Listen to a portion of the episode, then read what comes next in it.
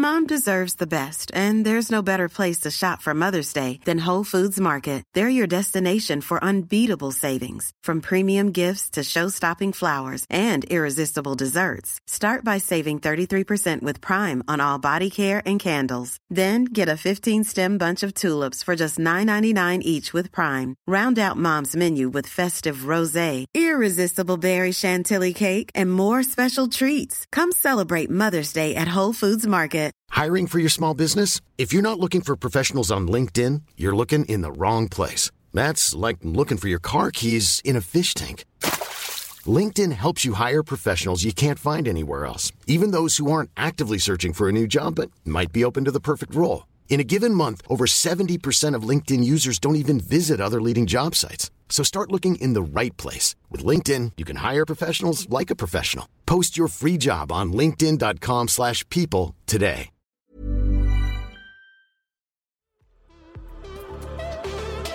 Hello, welcome to the Standard Theatre Podcast. I'm Nick Curtis. I'm Nancy Durrant. And I'm Nick Clark. Coming up on today's show. Divorced.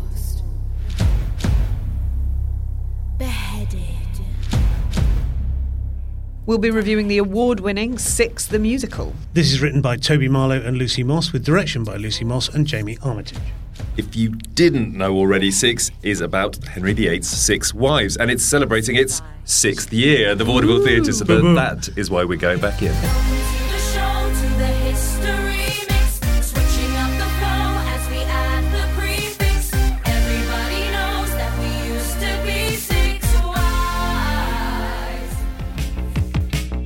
For our second review, we'll be chatting about Cruel Intentions, the 90s musical. This is on at the Other Palace and is based on the hit 1999 Hollywood film. Packed with 90s hits, is this musical totally in sync or damn unpretty? I know that I can't take no more. It ain't no lie. I wanna see you out that door. Bye bye bye. Okay. and we hear from playwright Charlie Josephine. it's a big queer western. It's camp and it's fun. It's like full of everything you'd expect from a western. There's you know gunfights and whiskey and leather and lace and all of that stuff. And that's for Cowbois at the Royal Court.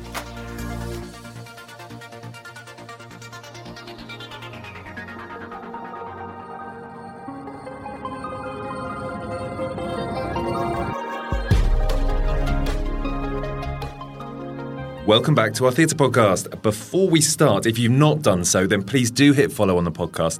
This way, you'll be alerted every week when a new episode lands. And tell us what you think of the show and what you'd like to hear us talk about. Get in touch via our email, which is theatrepod at standard.co.uk.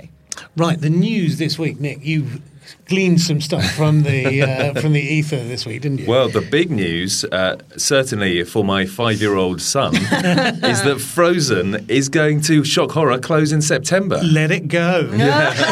Hey. It's interesting, isn't it? Yeah. Do you know what? I was talking to someone about this the other day, and apparently it hasn't been selling well for a really long time. Well, I mean, it's massive. What is it? Two thousand two hundred seats. Something It's like really The, uh, big, and they basically Drury Lane? they Yeah. basically rebuilt the theatre Royal Drury Lane to accommodate it. Yeah. Yeah, yeah. Um, and I presume Disney had signed a, a fairly long lease on it for that reason. And I don't know if it's played out its lease or not. But I mean, I when I saw the show when it first opened, I really was not thrilled by it. I was rather lukewarm about Frozen. I think it's safe to say. So Mm. I I'm don't not think you're the all only one either. No, I mean you could you could sense people straining to like it, and in some ways it should have been a no-brainer. It should have been great. And any time you walk through Covent Garden on a Saturday now, you see thousands of tiny little Elsa princesses, you know, being dragged along by their mum to see Frozen the musical in costume, and it's all rather sweet. But there obviously isn't. It obviously wasn't quite good enough to, to sustain it. But this is what I was wondering because it's not like the kids care about too much about about the show itself. They just about the quality. They want to see Frozen on stage. The you know Yeah. the show the, Mm. the cartoon that they know and love and all the songs and all of that.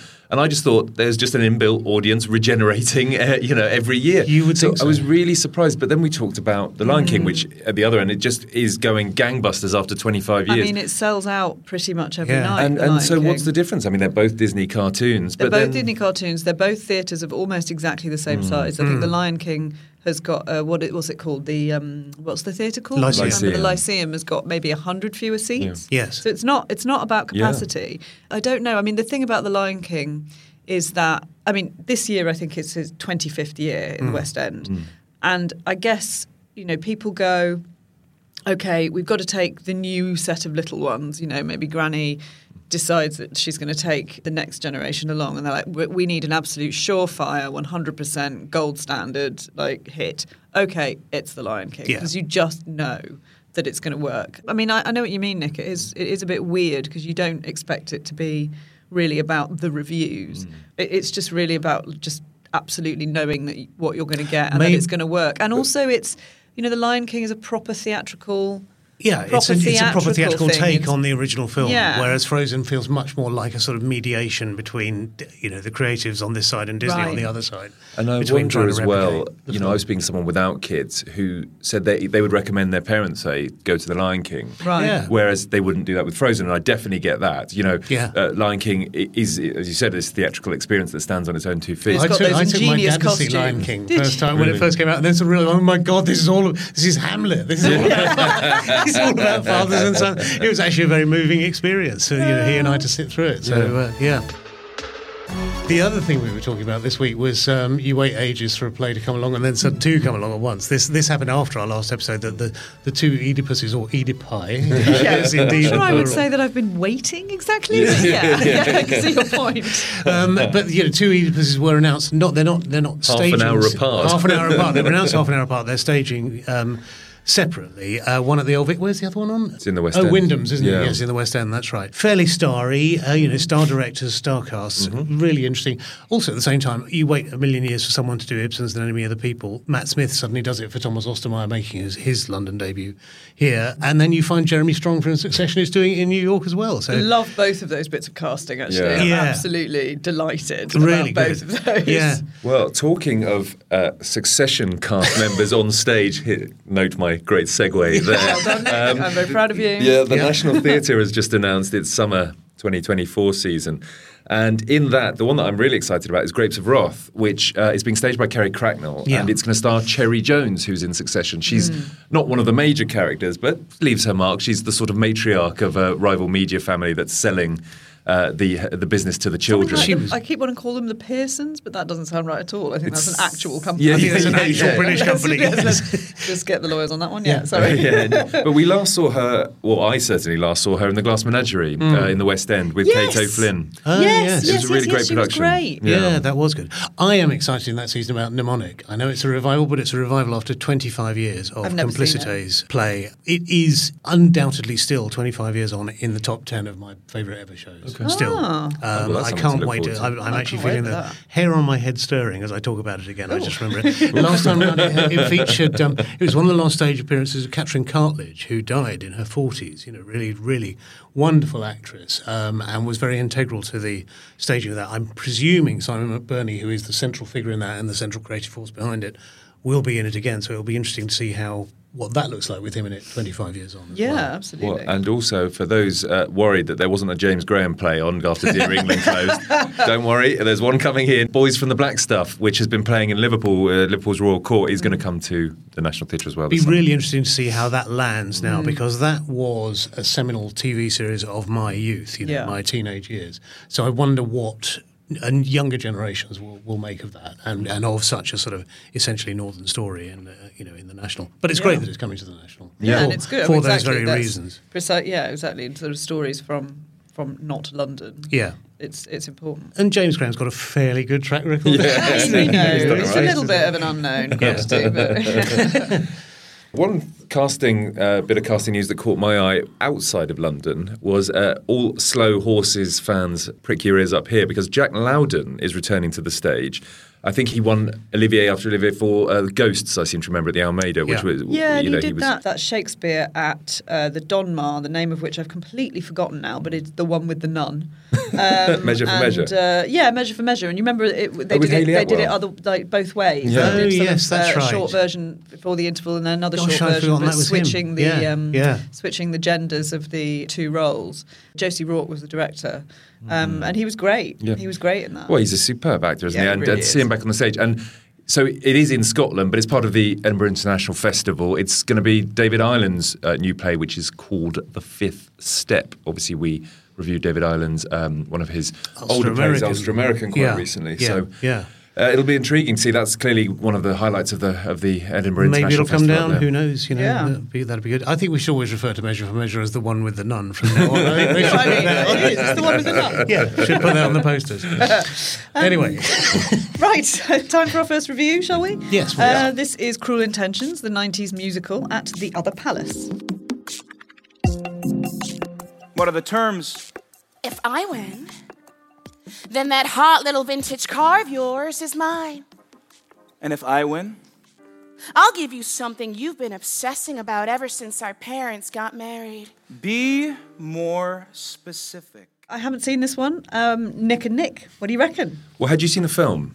Actually, no, I'm a bit embarrassed to admit that I haven't. Because it was a fairly big film at the time. Yeah, I I think it was know, yeah. 1999. I remember embarrassed. watching it and you know remember quite liking it. Yes, but I don't think remember. I've seen it. It's one of those ones where you're a bit like, I thought I had, but maybe I haven't. I can't remember. Maybe. well, it's partly because it's, it's an adaptation of Les Liaisons Dangereuses, so you might Yes. feel like you've seen it. because Yes, there have been quite so many other yes, adaptations of it. definitely seen but that. Mm. this, the film was an updating of that to sort of 90s Manhattan rich Yeah. kids. Uh, so the, the, the sort of power, sexual power games of aristocrats are translated to these late teenagers in a private school. Um, An enormously sexually active private school in the in the late nineties in New York. So yeah, it was starred uh, Reese Witherspoon, Ryan Phillippe, and Sarah Michelle Gellar. So it was a yeah for the for the, the time, the nineties. That was Yeah, that was an all star cast. Yeah.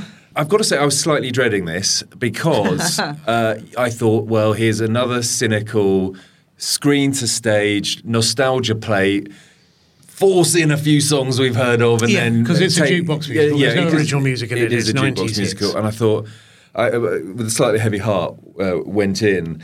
And I had my expectations rather rather blown away. I actually really enjoyed this. Hmm. Jonathan O'Boyle is a really good director, and so I immediately thought, okay, I think we're in safe hands here. And I think the direction is superb. Actually, what he does, it canters along. He Yeah. never lets the energy it, slow. Yeah.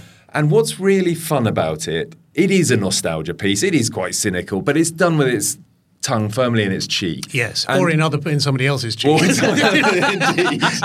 and it's brilliant because every time, I mean, this is aimed at a 44 year old person like myself, in that every song that comes up, you're like, oh, it's Torn by Natalie Imbruglia. oh, it's torn again. by Natalie oh, it's Iris by the Goo Goo Dolls. Oh, there's the Cardigans. And Yeah, I saw wonderful. the sign by Ace of Base, which is an absolutely brilliant moment. Magic. So you just go through, and every time, and you could hear the sort of gasps and laughs all around you. Mm. It's what I'd sort of call a like a classic hen do musical, really. you know, it, it's it's fun. It's it's a bit shonky. Oh God, don't say that. It's going to be like it's going to be overrun in days. As someone who's never been to a hen do, um, I must say that I really enjoyed it. The tone is perfectly pitched, as sort Yeah. of quite arch, quite wry. There is Yeah. so much smoking that I really was concerned that quite a lot of the actors' faces were actually going to slide off the Yeah. side of their skulls. because as I say, it's, it's it's just really hits the nail absolutely right. I think for that sort of mix of nostalgia, but also I, you know I can see younger audiences enjoying this. Mm. I'm- I think I might have been the only straight man in the theatre on press night, but who knows? You know, I think there's a I think it's a massive gay following to the film as well, and Yeah, I think there's you sure. know, the, the, well, there are gay be subtext to it, but actually, we've been talking about this because the film, in, in being in, in the light of 2024 versus ni- uh, 1999, is actually much more problematic than probably any of us remember it being. Yeah. Certainly, that I remember it being, with storylines of you know. Uh, the, the characters spiking drinks and sort of uh, a consensual sex, non-consensual. it's always been problematic, though, wasn't it? I mean, Les Liaisons Dangereuses is deeply Yeah. problematic. And some of the edges have clearly been smoothed. Yeah. Right. I mean, we've got to talk about the performances here. Yes, absolutely. I mean, it's brilliantly sung, I think, across, and, and it's hilarious seeing these so- songs in this context and well sung. And Yeah. there's a couple of debutantes, um, Abby Budden and Rose Galbraith, uh, as the two young, naive women, uh, both both very good. But it, this show is really about the the, the step siblings, isn't it? I mean, Daniel Bravo is he exudes sinister, really sinister charm, like Yes. creepy charm. He's very he is very charismatic. You can see why he's got this power over women. it's like the word cocksure was invented Yeah, for him, really, wasn't so. it? And he does know how to rock a silk shirt. As Oh, well, doesn't he he? And absolutely- and he- That's- he- Which not every man does. I'm not gonna no, lie. it's true. he does have a look of Ryan Phillippe about him as well. Hmm. She's really getting to you, isn't she? If you must know, yes. I don't know what to do. I can't stand that holier than thou bullshit, and yet I'm completely infatuated with her. She made me laugh. So that's why you're losing our bet? I'm not losing our bet. It's just taking a little longer than I expected. But the real, the, the real MVP here. Yeah, is Rhiannon Louise Mikulski, Yeah. uh, who, um, you, if you look at her biography in the program, it seems that she's mostly done sort of tours, some understudy work. I think she was voted best understudy in, in some sort of off West End Awards or something like that. So clearly she's been bubbling under for a while, but here she comes volcanically erupting to the top. I mean, she's just wonderful. yeah, yeah, yeah. Isn't she? Yeah. I mean, she oh, brilliant singer and huge charisma. full of full of sass and swagger. Yeah. And also she wonderfully sort of punctures lots of the scenes, doesn't she? There are these seduction scenes quite often mediated through these 90s hits. So uh, you have Sebastian, the Daniel Bravo character, and uh, Abby Budden, the Annette character, singing "Lovefool" to one another. Yeah. Uh, you know, in sort of counterpoint. I mean, sometimes these things work. Sometimes they do not. Yes, like it's there's right- just it's true, random yeah. things like crowbarred in like breakfast at Tiffany's, but you're so like, oh, I just want to listen to breakfast at Tiffany's, so you don't mind. yeah, I mean, It's all caught on the drums. One thing I like it to the person. Hanging on the side of his one thing like I have to send a massive shout out to Nathan Lorraine Deneen. So he, he went out. It turns out I didn't know this until afterwards. He went on last night with only one afternoon's practice, and I had no Oh, idea an understudy was on. They didn't. They might have mentioned it, but I didn't hear it. which role was he in? So he was in the role of, of Blaine, the gay character who Yeah. sort of sets up Yes. this jock character. Honey traps him. Honey traps, that's exactly Yeah. the word I was looking for. I was so amazed. So Oh, I've got to say, big shout out to Nathan and and I suppose to understudies all over Theatreland. I was gonna say, mean, it's so that- great, isn't it, when you see that happen and they have Yeah. the opportunity to Yeah. in these sort of things, but like enough roles that that can happen and they get that moment. And there's lovely little touches in lots of the scenes here. So at, at some moments, sort of choruses of of jocks or sweater girls sort of lean out from behind pillars to, to do sort of do what backing vocals and things Yeah. like that. Uh, it's really arch and great fun and sort of shameless. As Yeah, well, you know, yeah, yeah. This was Bill Kenwright's last That's show, right. wasn't it? So Yeah. Bill Kenwright, who died um, at the end of last year. I think Yes, it he did. wasn't it? Yes, yes, but he had the this in big, train. The big shot producer. Yeah. Yeah, but this was on its way. I wonder if this will sort of finally be what the other palace turns out to be for. I think Kenwright took out a lease on it at one point, or you know, Andrew Lloyd Webber owned it for a while. I'm not sure. the sure. one who- in St James. It is Yeah, the one in St just James's. Yeah. It was- Victoria Station. But this is in here for quite a long run. A lot of things have been fairly short runs there, and I, I imagine this will sell out and may well extend. Hmm. I think I might go. Check it out. I will. Yeah. Let's go to the ads. In part two, hear my chat with Charlie Josephine for their play Cowbois at the Royal Court.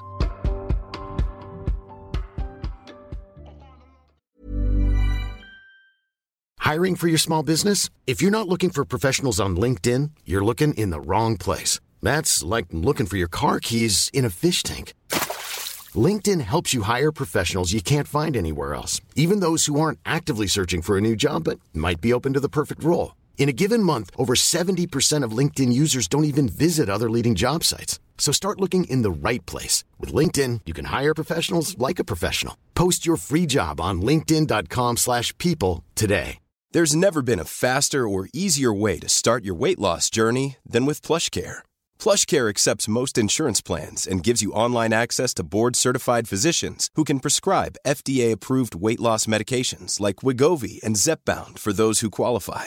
Take charge of your health and speak with a board-certified physician about a weight loss plan that's right for you. Get started today at plushcare.com slash weight loss. That's plushcare.com slash weight loss. plushcare.com slash weight loss.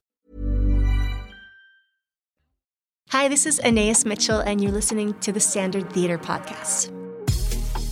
Welcome back to the pod. Last week, I spoke to playwright Charlie Josephine for their play Cowbois at the Royal Court. This is a behind the scenes special cut, if you like, taken from my interview, which you can read online at standard.co.uk.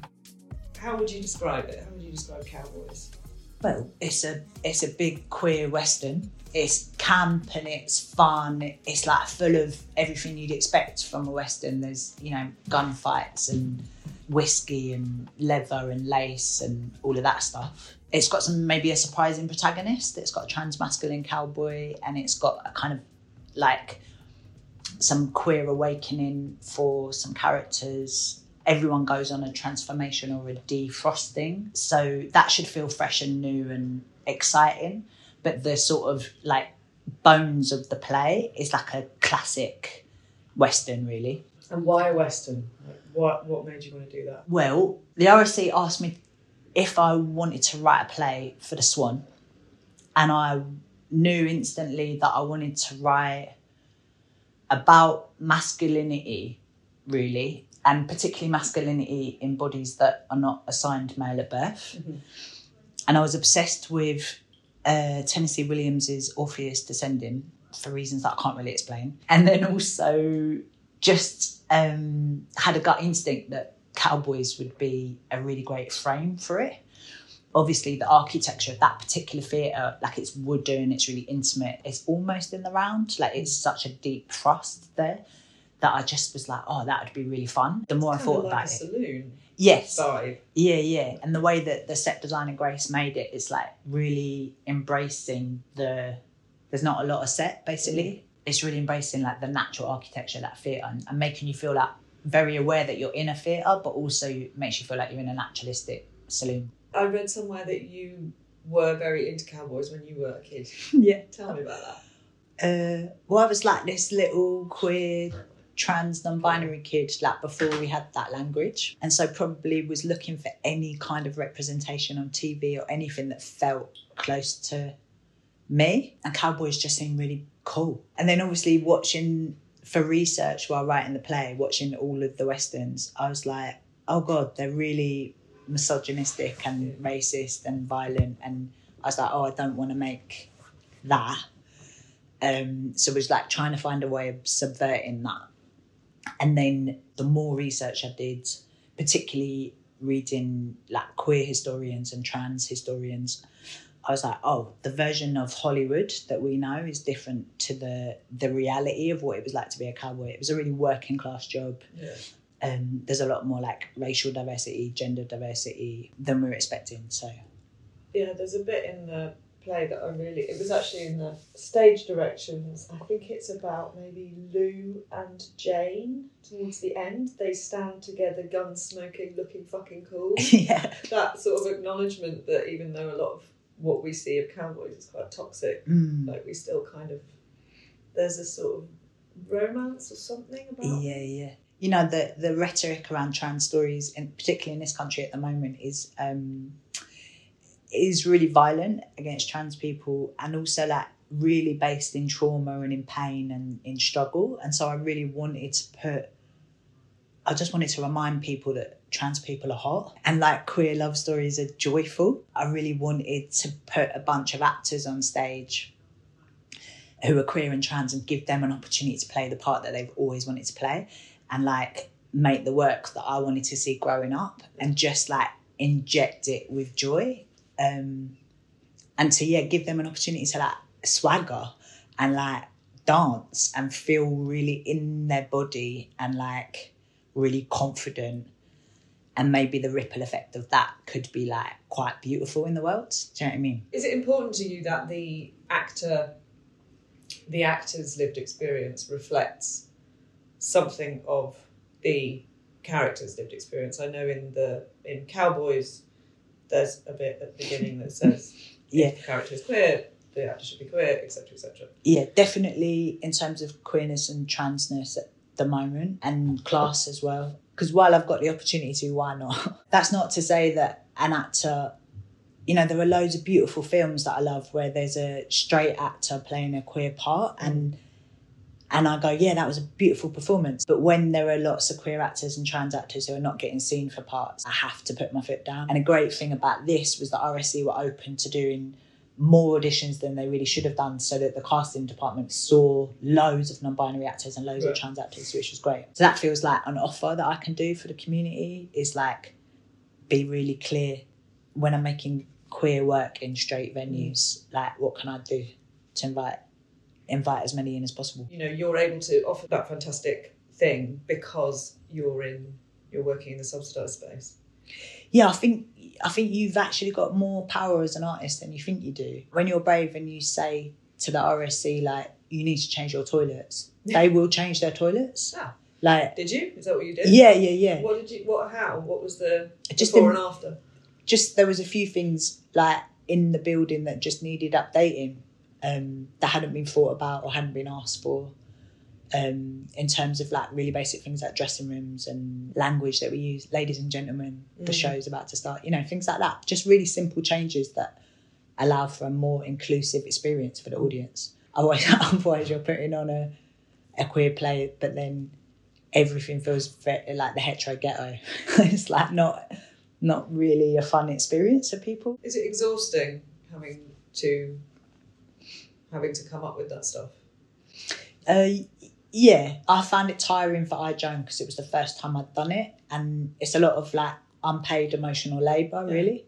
But I learned from that experience and was better at delegating this time. Um, I've written on my website a page about making queer work in straight venues that's public, and anyone can read it. And like, I just wanted to offer a resource and so that I can, whenever I get asked a question, I can be like, read this. And then like collaborating with Gendered Intelligence, who are amazing and all about trans. They're two companies that are really fantastic. But yeah, just delegating is the way to do it, and to just say to people, "That's a brilliant question. I'm a, I'm I'm emotionally a bit tired today, so like, let me get back to you." Mm.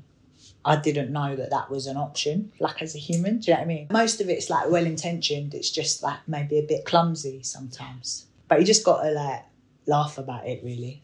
At, up to this point, your writing is centred on queer and trans experience. Do you feel any pull or yearning for the freedom that a cis writer has got to write about just fucking anything? Yeah, yeah, yeah. I keep with joking. incidental, whether the characters are queer Yeah, or yeah, trans yeah. or straight or whatever. Yeah, definitely. I keep joking that I'm never going to write about gender ever again. Like- but yeah, I think I think the next move, really, the way that we're, I think the next sort of phase of development for everybody Yeah. is to not need to name it, but like I guess the next phase of all of our developments is like that it's just normal Yeah. for there to be a queer couple in the TV show that we're watching and no one really mentions the fact that they're queer, but they just happen to be that that's not the most interesting thing about that character, or that's not the only thing. Like ultimately trans people are just people and have got like rich, nuanced, exciting lives just like everyone else and boring bits and ugly bits and all of that stuff. So yeah, definitely the next stuff I write will probably I- I'm always going to want to flood stage and screen with with women and queer people and trans people, but maybe they won't talk about gender. we'll see. Cowbois is at the Royal Court until the 10th of February, and you can find our review of it in the show notes. Let's go to the ads. In part three, we'll be reviewing Six the Musical.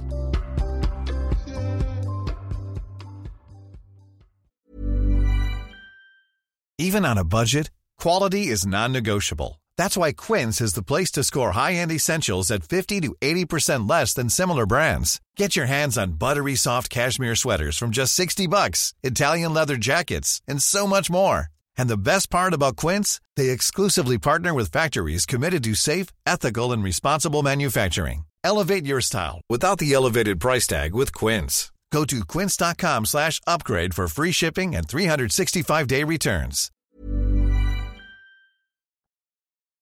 Hi, I'm Matthew Modine, and you're listening to the Evening Standard Theatre Podcast.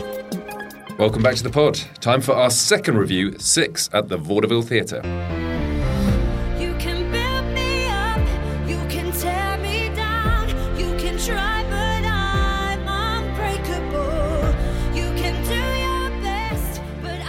Well, Six the Musical has been um, has been the runaway hit really of the last six years. It's it's celebrating its sixth anniversary. It's had countless casts which have fed through into other shows in the West End, and we've got a new show coming up from the creators. So, in light of that, Nancy and Nick, you went to see it again. Does it stand up? It really does, actually. It was your first time, wasn't It it? was my first time, yeah. Yeah, and it was my second.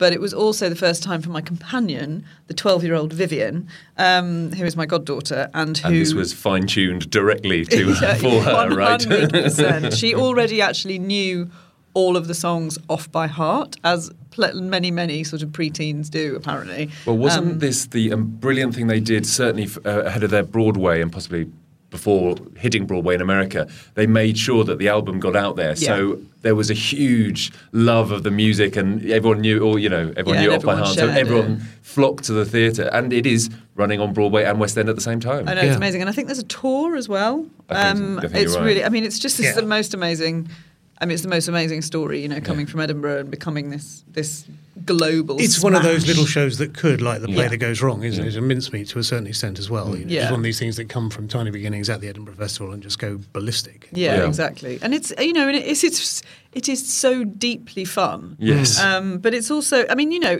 it's funny because the first time I saw it, I was just completely blown away. It's an extremely basic format. Yes. Actually, you realise, you know, you can see the the roots of this very small show, mm. which is now like a great big and how it would work in Edinburgh. yeah, and how it would absolutely work in Edinburgh. You know, six queens. Let's have a competition to Yeah. see who was treated worse by Yeah. Henry VIII. You know, it's quite a competition. Sort of a sing-off, isn't it? Yeah, Yeah, all in different exactly. It's- styles I suppose you'd call it gig theatre, wouldn't you? Yeah. In a way, it sort of doesn't matter. The book itself, you know, the the talking, the the, the structure.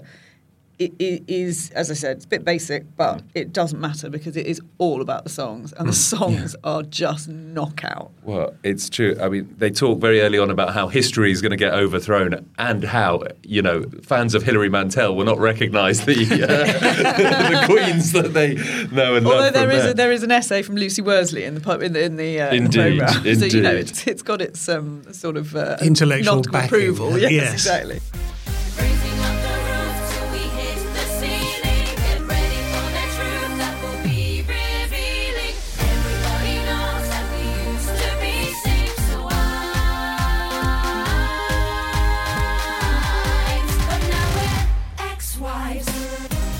It's just 80 minutes of this sort of pop concert playing off all the, the, the stereotypes and dispelling or trying to dispel the myths Mm. um, around the, the six wives of Henry VIII, sort of turning them into girl bosses through the medium of sugary pop, really, isn't it? And, Yes. and German techno and ballads and other yeah. I love the fact that there is a song in it which actually is nobody's song, but is entirely there to sort of put a German techno joke in. it's like, really, I was like, oh, okay, cool, fine. All why musicals not? could be. Maybe this is what Frozen was lacking. it's a German techno Well, number. I don't think Hans Holbein fans will have thought that this is how he would be memorialised in the West End, I've got to say. Uh, but it's just a sugar rush of joy, isn't it? Oh, it Really? I mean, as a man in my 40s, it possibly isn't directly aimed at me, but it is impossible not to be swept away by the sheer Completely. excitement of it all and enjoyment of it all. It's absolutely true. Um, and the shows that last, it uh, seems to me, it's not just they've got an idea here, they have got an appealing idea, Hmm. but it's very funny. They, The writing is excellent, and the songs are really good. Yeah, the They're songs and the really lyrics catchy, are really good. And also, really I didn't funny. realise, you know, I was reading in the programme, I hadn't really appreciated that each one of the Queen's songs, because they each have one, they do this, as you said, they do this sing off to try and kind of ascertain who had the worst time. Um, and each one of them is inspired by what they call the Queenspiration by two particular pop artists. So the Anne Boleyn number is inspired by Lily Allen and Avril Lavigne. Catherine of Aragon's number, which is the first one, is inspired by Beyonce and Shakira. There's one uh, Anne of Cleves, Nicki Minaj and Rihanna, which is my I think my, my probably my favourite, but mainly because she has Anne such a great, she actually has such a great time. I'm the Queen of the Castle. I- that song is just great. It's so It's- so good. It's so so good. and because they've got their own styles and because they tell their own stories, they become really distinctive. I've got to say, I now know in order who the, all of the wives are, which I never did before. Ah, yeah, it's only taken me this long. Fantastic. But um, anyone, if they've got kids studying Tudors for GCSE, take them along to this because you will remember. And they're quite they're quite nicely sort of um, differentiated physically as well, aren't they? Yes. I seem to remember they've all got costumes that look like they could come from 1980s Doctor Who. Yes, You know, they're- yes, they do. I quite like that sort of futuristic retro history mashup of it as well. That they're they're wearing sort of vinyl and shiny stuff and you Yeah, know, yeah, weird- yeah, absolutely. yeah, club gear, I suppose. There was a, there were there were because because the, the the one that we went to the night that we went to was the sort of sixth birthday gala. Mm. Um, there were a number of fabulous drag queens in attendance, and amazing. one of them was wearing what must have been a homemade because you can't buy them um, version of Anne Boleyn's dress. There is a serious message. I mean, it's it's it isn't dwelt upon very long, but about you know people regaining their story Yeah, and no, giving who gets to tell women's stories and that exactly, kind of thing, you and know? why we still fetishize this story in Yeah. particular. You know, and as they say, who's Henry VII's wife? Yeah, Yeah, exactly. you know, and no one can tell you. Absolutely. Well, I'm Write sure in and are tell us. screaming at the people. Yes. yeah, exactly. I'm sure all of our erudite listeners. Yeah, they're screaming. saying, What do you mean? Who's Henry VII's wife? And we've got to say, each of the six queens, the performers, are Fantastic. superb. I mean, my personal favourite was uh, was was Anne Boleyn, Tau, Therese, and Guyon. Yeah. And I mean. Anne Boleyn is an absolute hoot. I mean, So funny. You know, telling her story. Absolutely filthy. Absolutely filthy. I don't sort of- remember it being that filthy. through the medium of sort of says text speak and sat next to her. emojis and things like this, and it's absolutely hilarious and unforgettable. And she's always sort of butting in in everyone else's songs and saying, "Yeah, but I had my head cut off." Yeah, which is which is a fair fair point. point. It is a fair point. Uh, I think my favourite song is the Anne of Cleves song, but and it's um, Rika Oakley who plays Anne of Cleves this time, and it's just absolutely She's wonderful. amazing. Yeah. Um, but Catherine Howard's song. I find the most kind of affecting. Obviously, you know, the, the Jane Seymour song is all about basically kind Oh. of like dying before your son. And it's a great which is Adele-style sad. ballad. It's, a yes, really, real- I believe real- that really. I believe that that is um, Adele and somebody else. I forget who. Um, hang on a minute. Let me check. Sia. Yes, Adele and Sia. Yes. Yeah, yeah, absolutely, hundred percent. Um, and that's obviously you know very very sweet and sad. But the Catherine Howard song, the way that it is um, performed. Is brilliant because Mm. it completely lulls you into thinking that this is, you know, that they've gone with the kind of naughty minx thing, and then over the course of the song, you become more and more unco- It becomes more and more uncomfortable and more and more unpleasant, and she becomes more and more upset because she starts out her sexual career at age thirteen, you know, without consent. It's like a really, really. You know, and with no no education in Mhm. how to deal with all. It's just it, it's a really it's a really clever song, It and it's really um, uh, disturbing. Hmm. I think, and it's very, very good. And I thought that Inez Budd, who plays Catherine Howard, was was brilliant because she had that kind of kind of manic energy. Yeah. This great big long pink ponytail Mm. and like you know a little kind of cute tiny little dress. But by the end of it, you're just like, oh my god, somebody give somebody give that child a hug. Yeah, you know, yeah, it's yeah. just it's awful. So you know, and it does have this this undercurrent of like, can I just remind you, this was a terrible time for women. I, I went to see it when it uh, for the second time when it reopened. It was one of the first West End musicals to reopen during the pandemic when they reopened it with social distancing, and it was a blast then. Yeah. And you could feel the, the joy Yeah. from the audience then of people being back at the theatre, seeing something so much fun. Mm. And it's uh, great, this historical story, and it's so imbued with current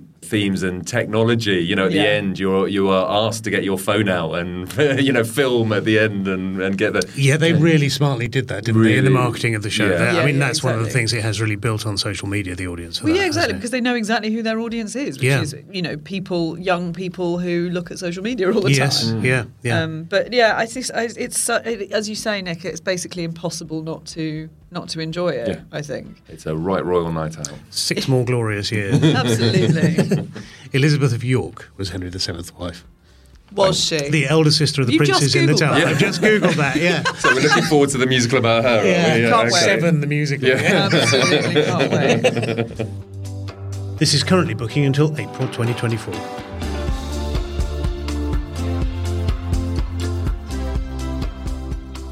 Right, that's this week's episode of the Standard Theatre Podcast. Please do hit follow, leave a comment, tell your friends, and feel free to drop us a line at theatrepod at standard.co.uk. Don't forget to give our previous shows a listen. They include interviews with Aeneas Mitchell, Jared Harris, Sir Ian McKellen, Tuppence Middleton, many more. And thanks to our producer, Rachel Abbott. We'll see you back here next Sunday.